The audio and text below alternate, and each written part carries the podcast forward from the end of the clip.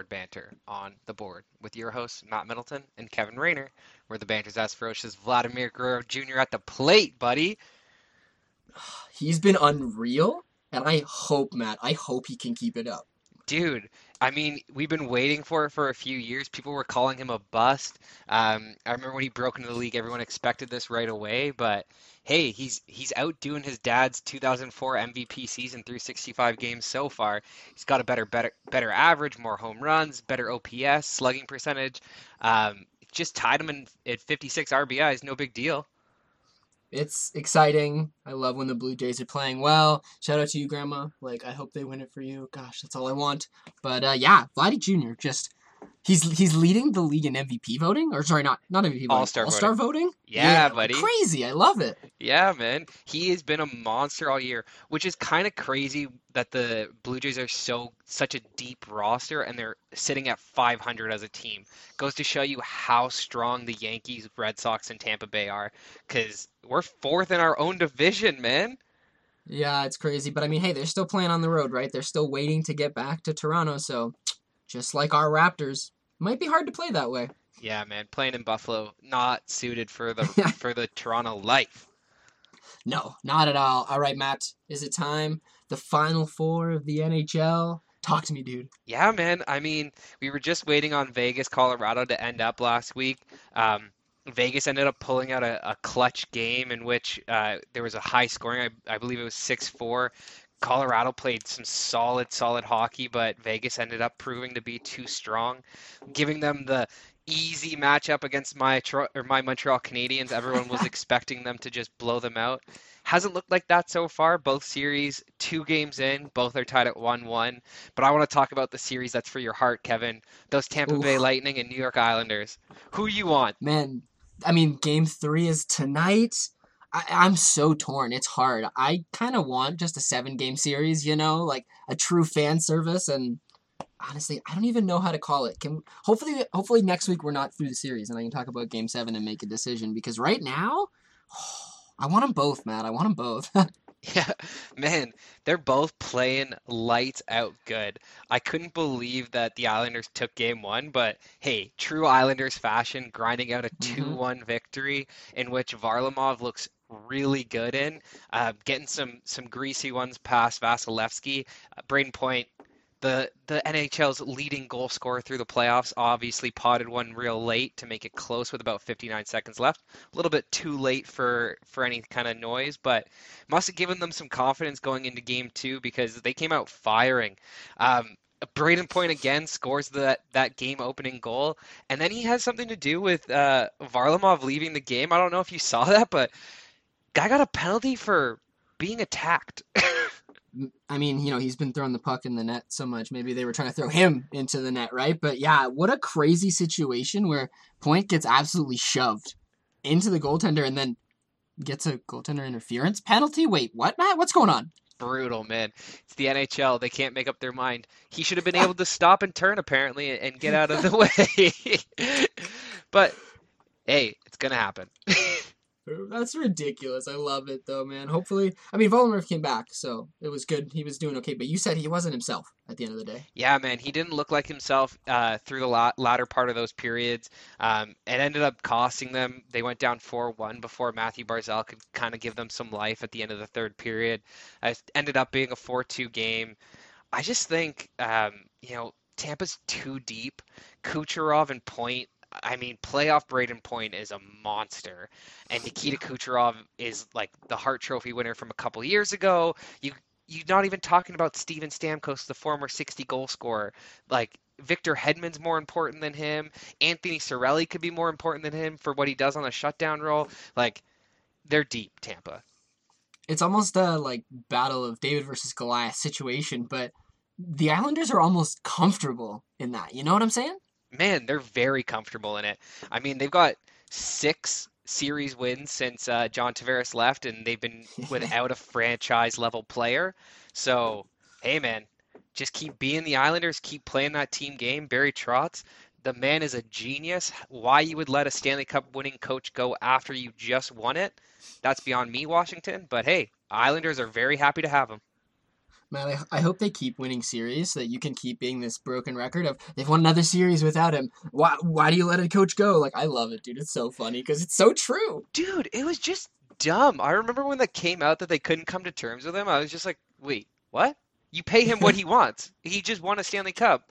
Ovechkin finally broke through. You have the team, you have the coach. Put it back. Whatever. And uh, how has that team done since he's gone? Poor Ovier. Yeah, man. Exit after exit in the playoffs since then. Hey, you need you need the coach to drop the scheme to get everybody else involved because you, you as a player, man, you got to worry about yourself. You can't worry about it what everybody else is doing. I mean, I, I like that comment, especially when you consider what your situation has happened, right? With with the Habs and the, the coaching scheme to make your lines work, and now your team is sitting here in the Western Conference Finals. Yeah, man. I mean, what they're calling the Western Conference Finals, I guess. um, Vegas came out real, real well in Game One. I mean, Montreal did have that strong start, and and Marc Andre Fleury, man, at 36 years old, this guy is athletic as ever, and he can c- cover the net from crease to crease. Um, he's letting out rebounds, but he's he still seemed to get to them, and Montreal couldn't get one past him early on. It was nice to see Cole Caufield get um, his first ever playoff goal on the power play. That was real sweet, Yeah. but besides that, man, it was a, it was a pretty tough night. Carey Price really kept them in it. I think I if Fleury really helped out Vegas at the beginning, but Carey Price throughout the majority of that game, I mean, it could have been 6-1, 7-1. He made a highlight reel save on a pass from Max Pacioretty to Ma- to Mark Stone. You see that one? Oh, indeed. Like he he had a good night. Like it's important, Matt, that it's only a four-one win be- because as much as it was, you know, on paper it looks like a blowout. It's not the seven, eight goal blowout it could have been, and you know your team was on such a high with that streak that they were running through the playoffs, and then I I, I questioned you about it last week, right? Having that time off, whether that's good or bad for them, and now it's the same situation, whether or not that first game was good or bad for them, but. At least they rebounded for you. Yeah, man, big rebound last night. I was so excited to see them get that first goal because, you know, them playing with a lead, they've been Yep. absolutely fire, absolutely fire with the lead, and they just kept piling it on.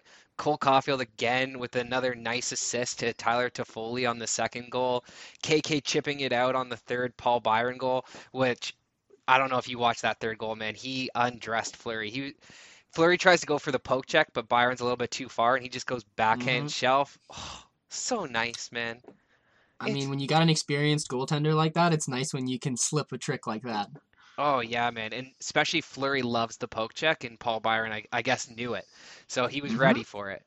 But two games into the series, man, it's as close as anybody could have picked it. I mean, nobody really expected Montreal to be here. Everyone really did expect Vegas to go on that deep run, and Montreal's proving that they belong. Um, Marc-Andre Fleury, Andrei Vasilevskiy, they think they might be the best goaltenders in the game, but it's got to be Carey Hmm. Price, man. That guy in front of that team is the biggest difference maker.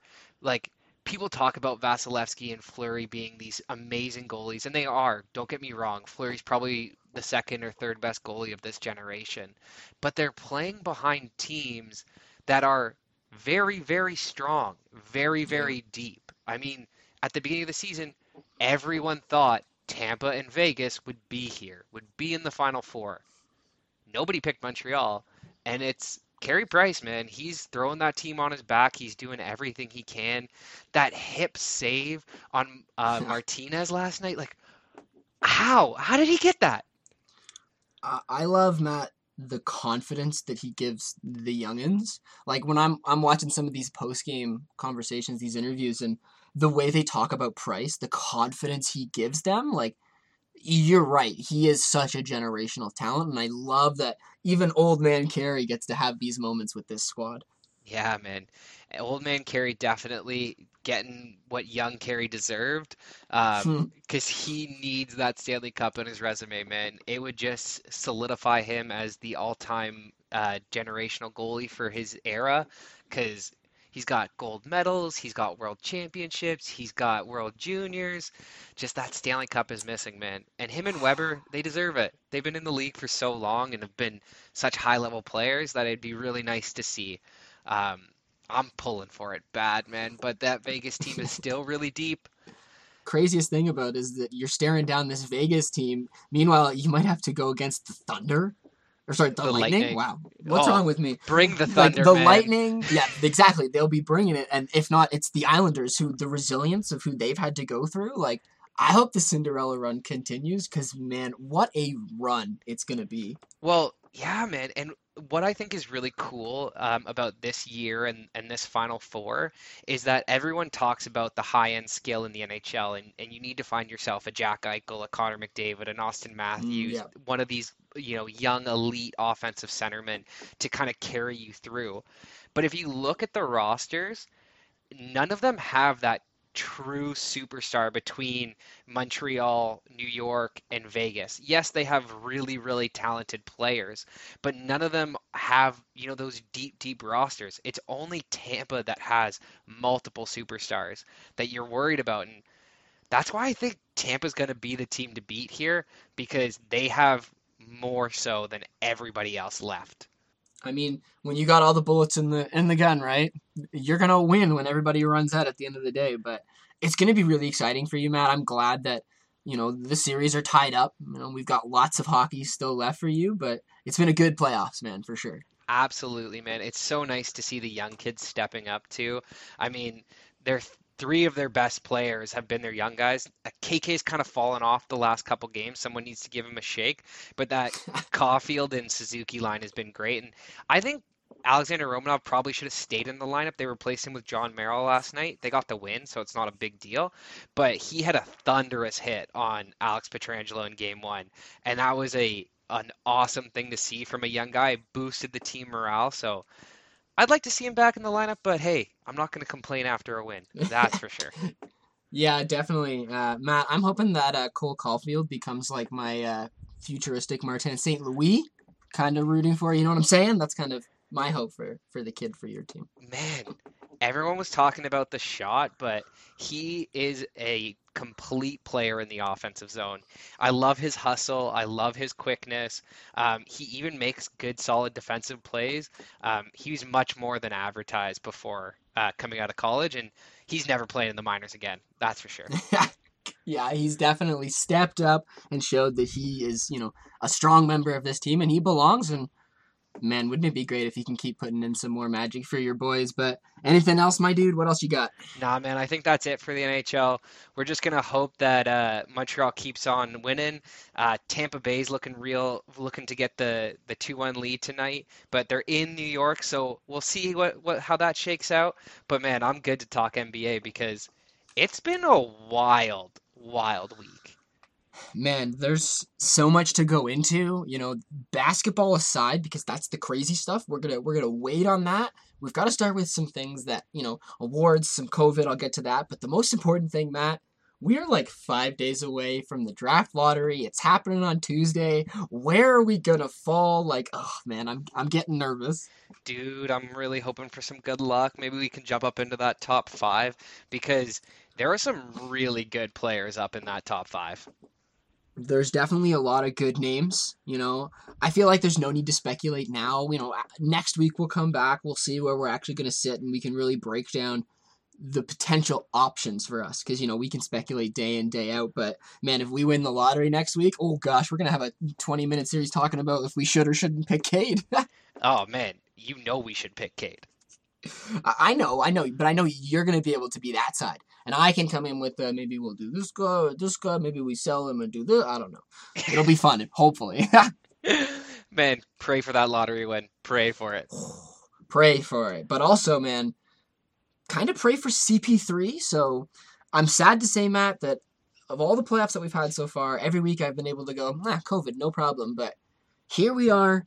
Chris Paul on Wednesday, yesterday, he goes into protocols. Originally, we were looking at 10 to 14 days for people in these protocols, but I mean, it depends on if he's vaccinated. Who knows? But it's scary, Matt. Dude, I blame myself and I kind of blame you in the curse. Um, last week, Yeah, a little bit. you know, the week before you were talking about the Suns being a great team and knocking off Denver. I'm talking about the Suns winning it all. And Oh, uh, here we are with CP3, their their most important player, just absolute absolutely taken out of it because of COVID. Like that sucks, man. Hopefully he has his vaccine and hopefully he can get back quickly because missing him for any part of that Western Conference Finals is going to be tough for Phoenix. That's it, right? And there's there's so little information. He literally could have been in close contact, and it has been less than 24 hours, right? So we could come out on Friday, Saturday, and it'd be like, oh yeah, he had you know a false negative on Wednesday, a false negative on Thursday, but Friday, Saturday he's all good, and he could be playing, right? So at the end of the day, the Suns are really hoping that the Jazz can come back and force a game seven against the Clippers, so the series can start on, I think Tuesday instead of Sunday, but time will tell, right? Yeah, man, time's gonna tell because uh, basketball's been absolutely crazy. No one's been able to predict these series, but I'm getting ahead of myself. a little bit. Well, Just a little bit. Let, let's talk about these awards. LaMelo Ball finally comes out. He's Rookie of the Year. There was a fun little ceremony, I think. I don't know if you saw it, where Bridges was giving him the trophy and he's just like more focused on jerseys. He doesn't realize the trophy is there. So funny. Bridges has to like point it out to him. No, I haven't seen that, man. But I think LaMelo Ball probably deserving of the Rookie of the Year. I think missing those games, I really thought it opened the door for Ant Man, but I guess the NBA writers thought differently. Man, I was just saying, just give it to Halliburton, you know? Let's not fight over Ant Man or LaMelo. Just give it to the one huge surprise of the season. But, you know, LaMelo was great. We have to admit, besides those like first two games against the Raptors where Malachi Flynn absolutely destroyed him, once yeah, exactly preseason. But uh, once Lamelo came out, you know, he he started off the bench, and then they found him into the starting rotation. The Hornets really figured out a way to work with him, and I mean, if he didn't get injured, he was probably a runaway with this award, right? So Absolutely. I mean, I'm happy that he gets it. Yeah. Absolutely, he would have been a runaway if he had stayed healthy the whole season, man. And we, I really underestimated him. Um, I thought he was going to be just a Lonzo Ball version, but he ended up being a better Lonzo Ball, man. He has way more confidence. He's got that wonky shot, but it doesn't seem to kind of hold him back in the NBA like it did his brother. His brother was nervous to shoot, and Lamelo's got the confidence, man. He's he just feels it, and he thinks that he's going to score, and that's how you have to be in life, man. That's how you're going to attract winners. That's how you're going to win. Um, believing, and he he has all the belief. So this is only going to validate him further. Yeah, I mean, he came on like inside the NBA and he's talking to Shaq and he's got these like black shades on and I'm like, oh, he's like such a 19 year old kid. It's so great. But yeah, the confidence is through the roof. You know, he is not afraid of anything. And I mean, this Hornets team is is good. They've got a lot of decent pieces and a player like Lamelo to build around. I mean, the future is hopefully bright for them. Dude, I'm so not a fan of his personality because he's been famous since he was 13. He absolutely thinks he's God's gift to this planet. And it just drives me a little nuts when I see people like that because he's not even, he doesn't even hide the fact that he thinks that he's better than everyone. It's crazy, no. the Ball family. Jeez. yeah, they're they're ridiculous. I don't know, but we can move on, Matt, because there's a ton of awards that we have to talk about. Because defensive teams came out, all NBA teams came out, and well, I think that you could say that probably 80% plus of these names are rightfully deserving in their locations. There's always going to be people missing out. There's always going to be situations, and I mean that's what we're here to talk about, right? Absolutely, man. I mean, first team all defense pretty solid in terms of you know you got the defensive player of the year and Gobert, the runner up and Ben Simmons, both unanimous decisions. Um, mm-hmm. Draymond Green, I think that's more of a reputation thing. Yeah, he played well for Golden State, but I think it's more based on his reputation of being a playoff performer and being a defensive anchor for that team. Um, I think our guy, you know, Fred VanVleet, um, who le- I think led the NBA in tip balls this year, or OG Anunoby, um, who was an absolute lockdown defender, might have been able to sneak into an All NBA team, second team defense, but hey, is that just the Raptor fan in me being biased? Maybe a little. I mean, I, a little yes and no, right? Because every team and every fan is going to have you know somebody on their team they think deserves. But when I think about Fred and OG, like you know they missed a lot of games for injuries. The Raps were dealing with a ton of things, and I have no doubt. You know when I look at somebody like Matisse Thybulle, who Matt knows I absolutely love as a player, and Bam and Jimmy, who are good defensive players, but not like downright amazing. Like Bam gets on this list because Um, you can only you, you get a third center technically, right? Because he's considered a power forward. But you know, Kawhi completely deserving and B completely deserving. But Fred and OG are the type of players that if our team gets 15 more wins and they don't have injuries, 100% they could belong on a list like this. Man, Freddie was a lockdown defender for us this year. It was crazy to see his defense. Um, and not to make an all NBA team, like again, Thybulle is good, Butler, I like they're good players, but Freddie was tasked with guarding the opposing team's like top guard every night. Um, so I would have loved to see him up here. I know Jrue Holiday is known for his defense too, and the Bucks had a good season, but again, I don't like I've been watching him in the playoffs. I don't think he locks down very hard when it when it counts. So again, I think Jrue is a little more hit and miss, and I think a lot of fans. That's why a lot of people rip on him. I think, and why he hasn't really been at the top of the conversation because when he's on, he's like 150 percent potentially the best, you know, lockdown D defender on the outside in the world. But when he's off, like, should he even be starting? That's the question, right? But... butter, man, he's butter. yeah, exactly. But yeah, interesting all defensive list. Names most of them that you expect to be around. Uh, I'm hoping that, you know, as the next few years go on and we have some of these young guys like OG and some other studs come into the league that, you know, some of these Draymond esque names that are here for reputation might slowly disappear. But we'll see. Yeah, man. It's also funny to see that a lot of these guys have teammates like Giannis and Jrue, uh, Thybulle and Simmons, Butler and Bam. Like you would think that uh, Embiid with Simmons and Thybulle, like you would think that it would discount them a little bit because if you have all these like high level defenders on your team, are you actually that much of an impact defender, or is it that you have multiple people to throw at them? That's a little bit of a debate there too. Uh, oh, definitely. Just something to think about. Cause man, Freddie, man, I really thought he should have been on one of these. Yeah, I, I love Matt that Fred was coming at me and like, yo, can you just call my uh my my tips at the like inside the zone not blocks? I want them all to be steals. you know, because he's like he's like I don't need blocks. Like I'm a point guard. You think I care about blocks? Nah, I want steals, bro. Like uh, that was always so funny for me. Yeah, man. I like how he, he's always trying to trying to get the angle to make himself look better. Bet on yourself, buddy. Bet on yourself. Yeah. Oh man, Fred Fred grew on me this year. I will I will I won't lie. Like I wasn't super happy about his contract, but you're right. His defense alone, it gave me a lot of confidence. But shall we flip over to the All NBA side? Because there's three teams and a lot of names that are on this list. Yeah, man.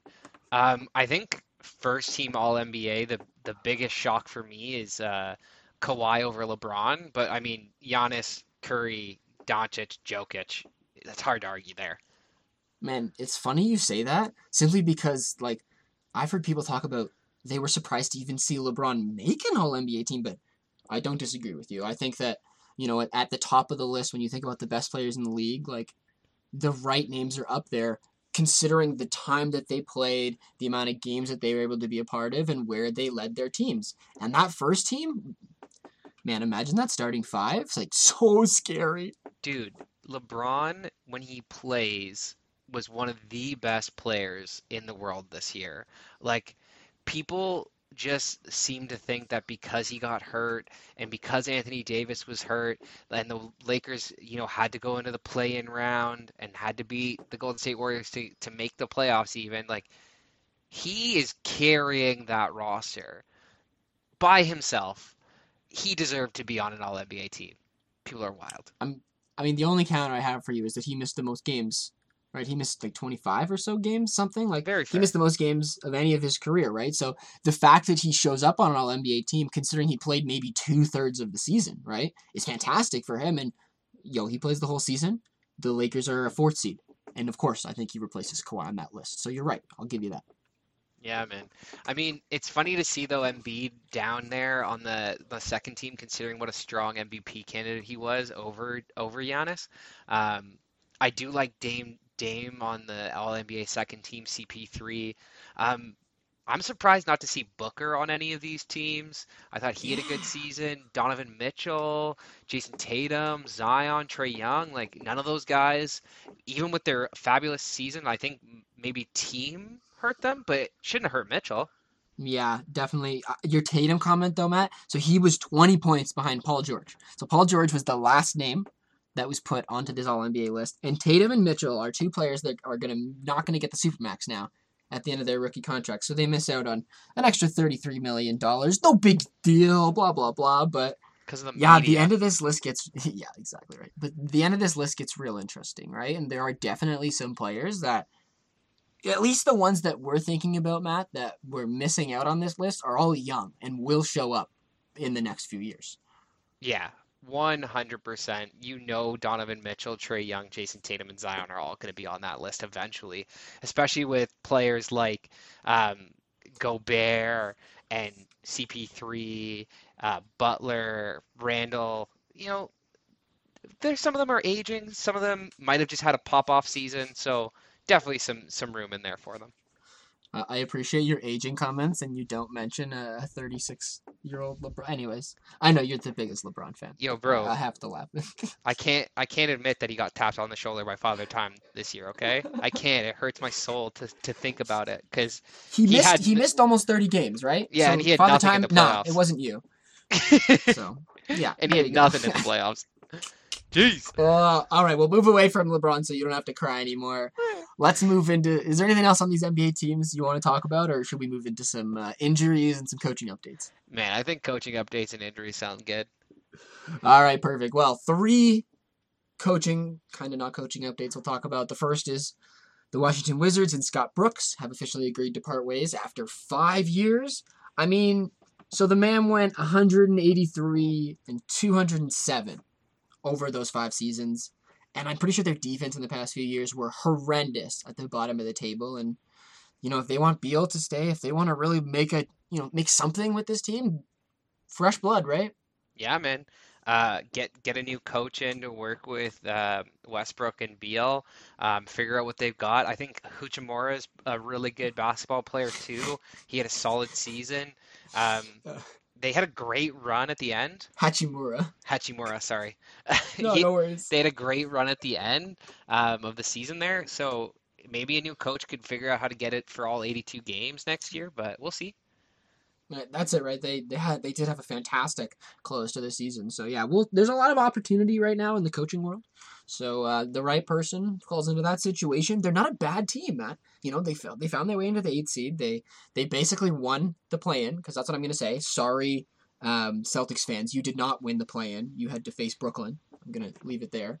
Um, but uh, yeah, hopefully we'll see with the Wizards. But moving on, let's talk about the Pelicans because Van Gundy is out after just one season. You know, he apparently didn't mesh well, and it, it wasn't a great situation. And I, and I was kind of hoping for more, but I'm pretty sure you had reservations about this hire at the beginning of the season.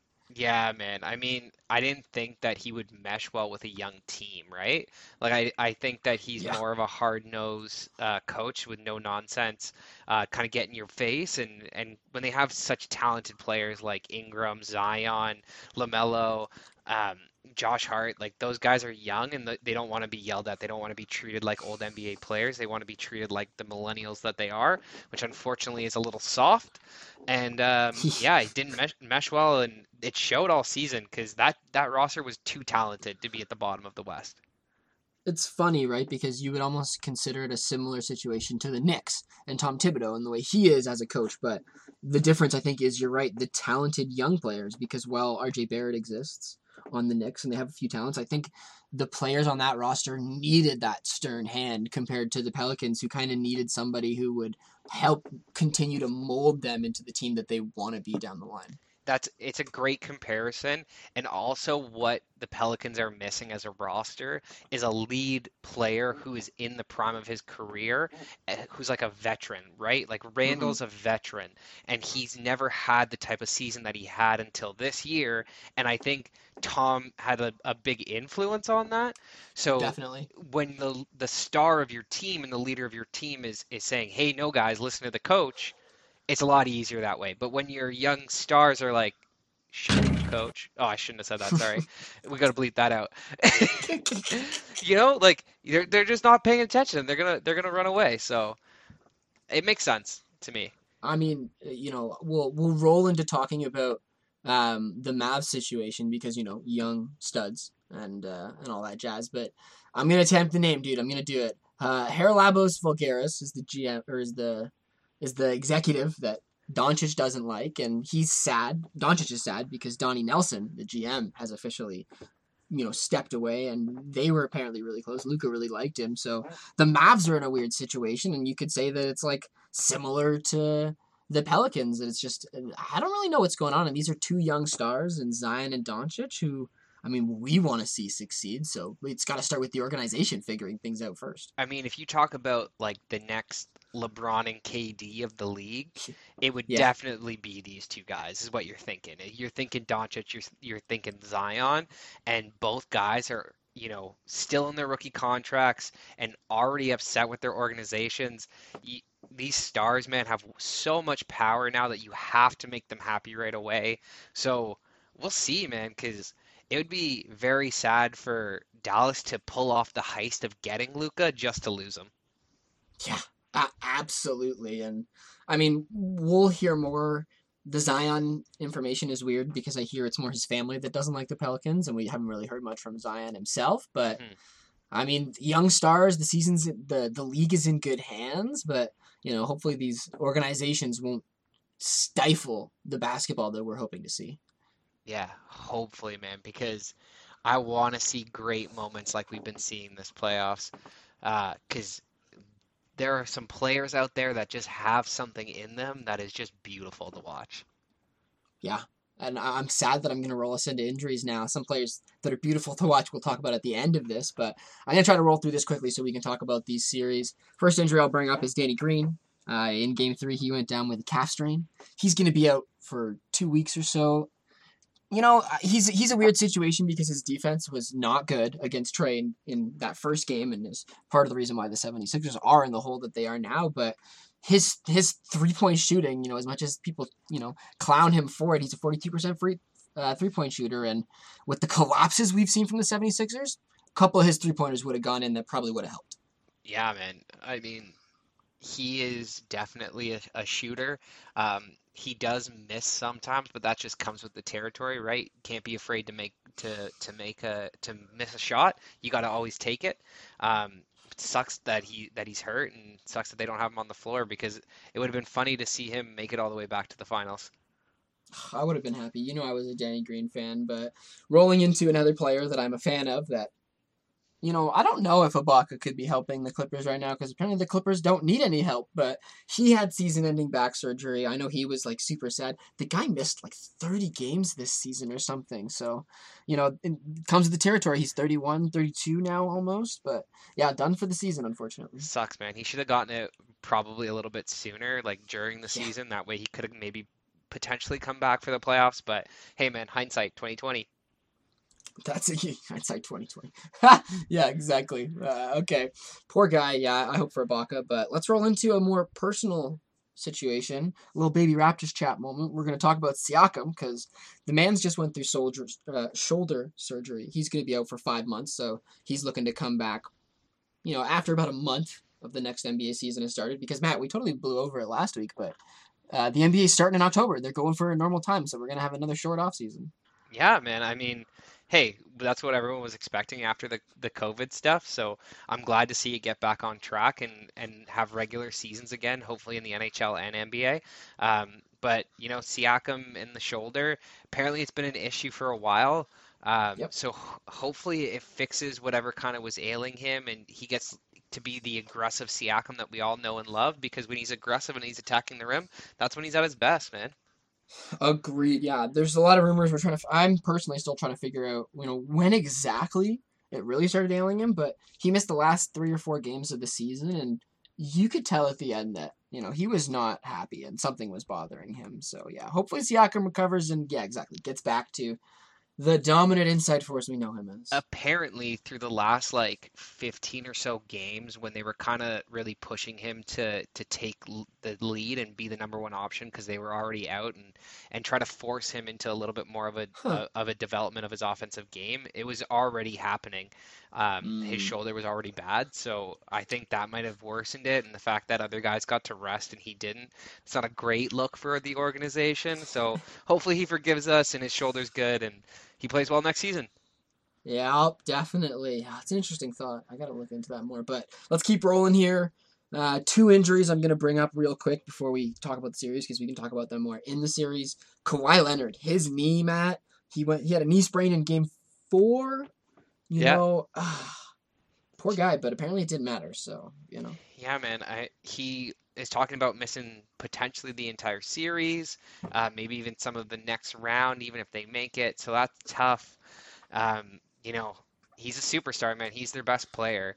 So Uh, I'm We'll see. I'm gonna rave about I'm gonna rave about Kawhi later when we talk about some of the games that he plays. But yeah, I just hope that the fear of his ACL tearing like slightly, which is the rumor, you know, I hope that that is completely false and the dude is okay because the man has had a fantastic playoffs. But getting ahead of myself, we'll talk into it more.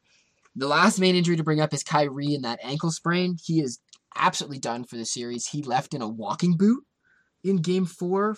But uh, another injury that apparently may not matter when you think about the team, right? yeah, man. I mean, we're talking about it a little early. Uh, do you want to just roll into the Eastern Conference series between the Buck, Bucks and Nets, or do you want to save that for the end? I mean, that's you, man. I know you're a huge Giannis fan, so I'll I'll let you decide that. Dude, let's just go right into it because Kyrie gets hurt. Everyone's pro- proclaiming the Nets are dead. All talk show hosts, um, you know, the Clipper or the the Nets get get uh, blown out. They allow them to come back into the series after you know going up 2-0 up, and Game Five, man, I Yeah. was so sad watching the end of that game. They were up 17 points. They had dominated almost the entire game. I remember at half, Shaq is talking about how they should have been up by more because they're settling for threes and they're not going for the throat of just, you know, ramming it down on the two point plays. And KD, man, he he lied and waited in the first half and came out and just absolutely just takes their soul away.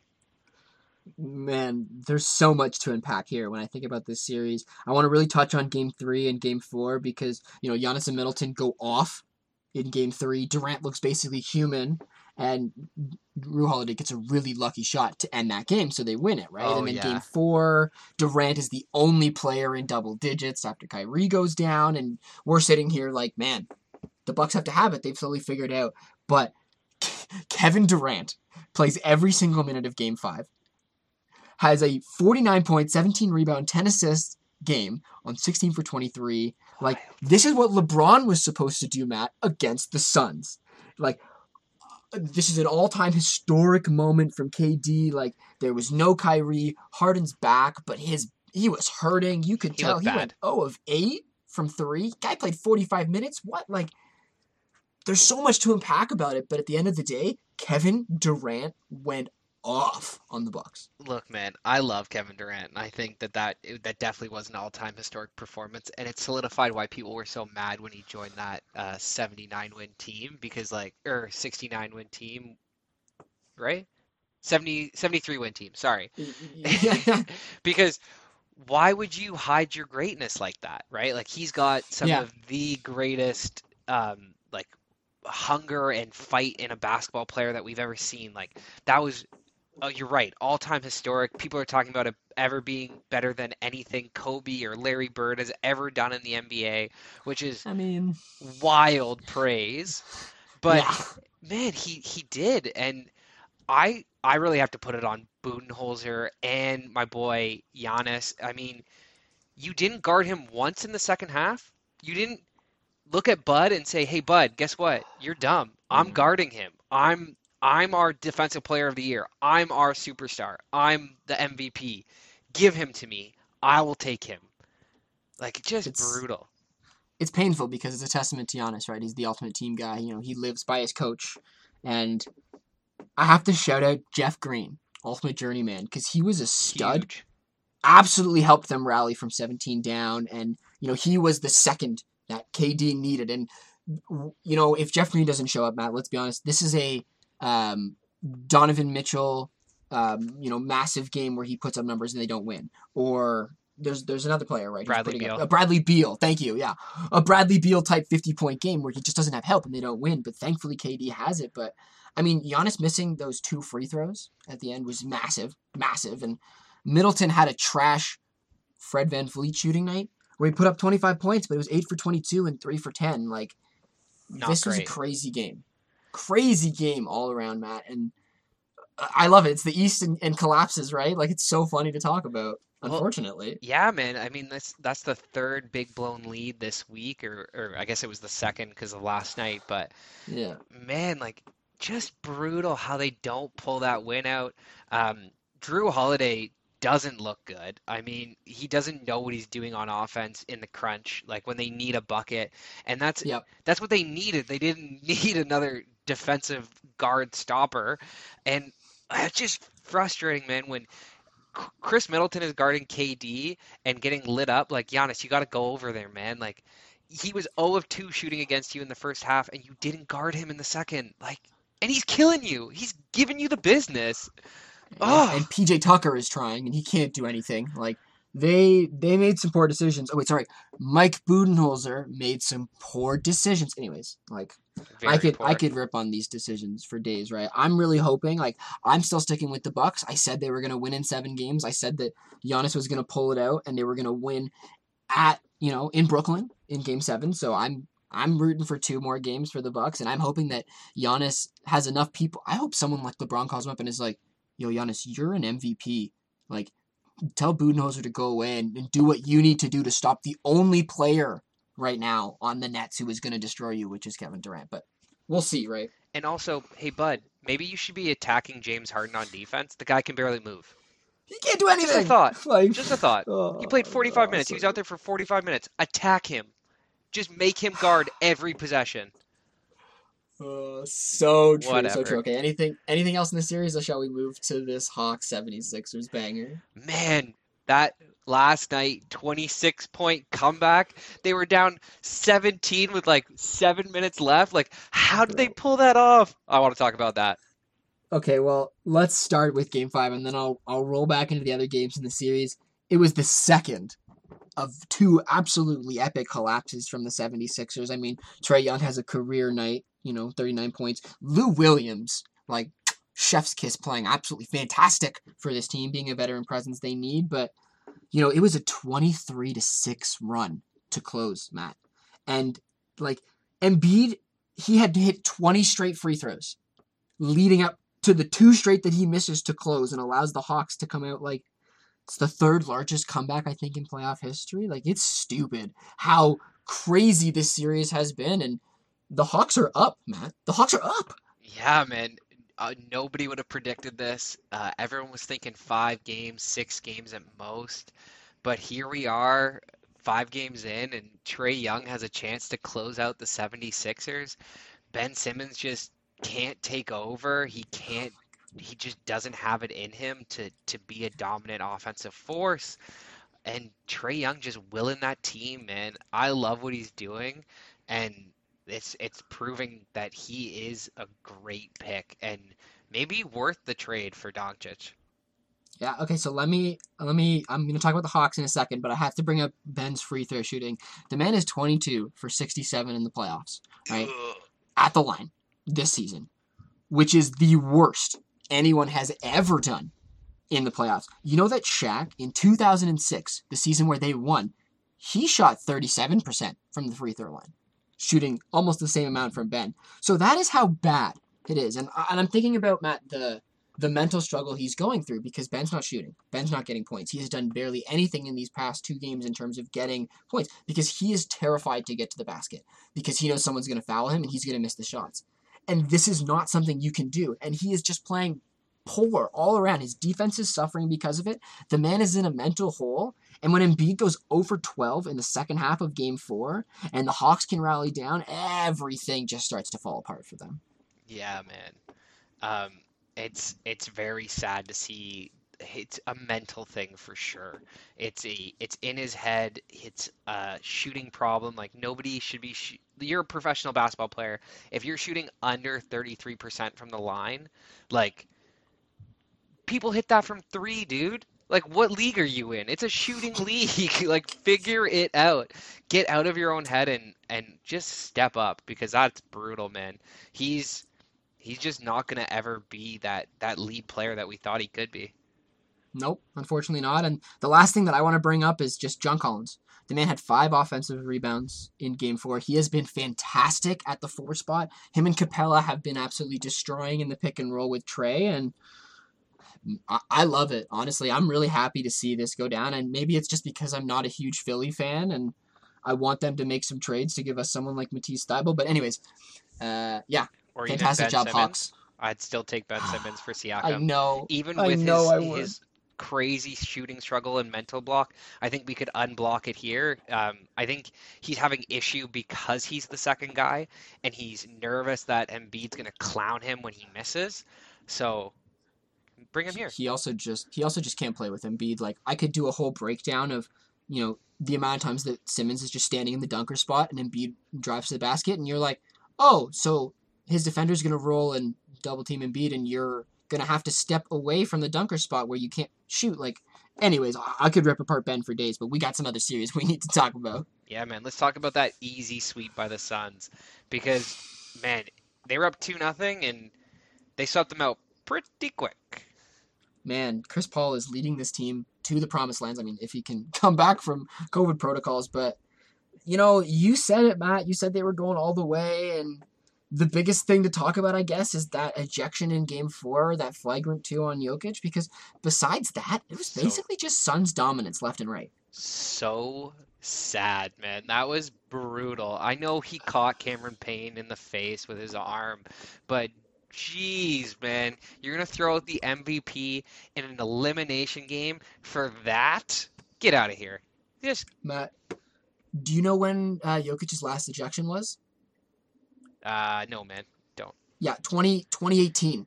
It's been three years. This man is not aggressive, you know, and obviously he was frustrated. You know, he said it himself after that he was trying to make a hard foul to get some energy on the team. You know, he instantly apologized to Cam before, you know, leaving. But, ah, yeah, hard, hard decisions from the refs. I get why they're doing it, but give the man a flagrant one and move on. And we could still be talking about games. Like, as much as the Suns were dominant, like, Jokic was playing well, and the Nuggets are a good team. They could have been playing, but that's different reality, and unfortunately, we don't get to live it. Yeah, man. Don't get to live it and gonna get to see those Suns in the Western Conference Finals, baby. Going all the way. Put all your money on them because they went in the chip. Yeah, especially when you consider the chaos that's happening in this Jazz and Clippers series right now, where even though the Clippers are up and are probably going to go through, without Kawhi, the Suns, I think, will roll over them. Yeah, man. Everybody knew KD had it in him, but few people thought PG would do it. Um, PG 13, baby. I mean, it wasn't as good as KD, but had a heck of a game with 35 plus, 15 plus, and 5 plus. Like, gotta love it. Man, the craziest part is that he had this all-time performance, but all I want to talk about is that dunk that Terance Mann had over Gobert. Just absolutely no fear, throwing it down. But Mean you're mugging. right. Paul George absolutely steps up in this game five when he needs to because Kawhi has been carrying the load. Like he he was fantastic to close out that series against the Mavericks, and while the Jazz came out swinging, you know, you could you could see that Kawhi was doing his robotic calculations and figuring out how exactly they were going to win. And at the end of the day, Matt, I'm just worried about Donovan Mitchell's ankle because he has not been himself since Game Three, and it is showing, and that's why the Clippers have been the way they have. And you know, this is really a series of live by the three, die by the three, and time will tell if any of them can pull it out. Yeah, man, because they were throwing flames in the first half, but they went nice and cold in that in that second half of Game Five, and allowed the Clippers to come back and win, and allowed them to squeak it out. And you're right, live by the three, die by the three. Bogdanovic had a huge game, and it wasn't enough. Three for 24 from three, Matt, in the second half. That tells say. the tale. That tells the tale right there, exactly. So, After hitting you know- 17 in the first, right? oh yeah, exactly. Like it's insane when you think about it. But you know, that's that's probably enough. We don't really need to talk about any more of these series. We'll we're gonna get into the conference finals next week. There's so much going on. I have a lot of hope for these series. I really hope the Jazz come back because I think I'd rather see them versus the Suns. I mean, that's us, us ripping on the Clippers, right? But time will tell. Yeah, man, I'm thinking it's Clips Suns in that final, and at the the way that it's looking, man, I mean, 87% of teams who win Game Five go on to win the series, so it's looking like Hawks Nets. Um, That's a shocker. Yeah, well, I mean, I, I'm gonna roll into the Mystic predictions, Matt, because I'm all in on the Hawks. I think they're gonna stun Philly. Like, sorry, Anthony Rivers, sorry, Doc, you're gonna fall out again. You're not making it to a conference finals because the pick and roll has been unreal for Trae. and the collapses. I don't know how you get over that mental hole, especially when Ben Simmons just can't figure anything out on the offensive end. Like, I want it for the Hawks, dude. Yeah, man. I think I think they're gonna get it. So, um, good prediction, but Thank you. man, I think Tampa's getting the win tonight. Brayden Point gonna get a goal. Um, I think Tampa's just too strong. They take back home ice advantage in Game Three, and uh, they they beat the Islanders tonight. it's it's almost a really important win for them, right? Because you know going going into New York, like you go down two one, like that's that's a tough hole to come out of. Yeah, man, real tough hole to come out of, especially if you gotta if you gotta pull it back in in Tampa. We'll see though. We'll see. Exactly. All right. Anything else, my dude? Nah, man, you're good to wrap us up. Perfect. Well, thanks everybody for being here. Follow us on Twitter and Facebook at The Board Sports. Like and subscribe if you're listening from YouTube, and check out theboardsports.net for new episodes and blog posts. And we'll talk to you next time.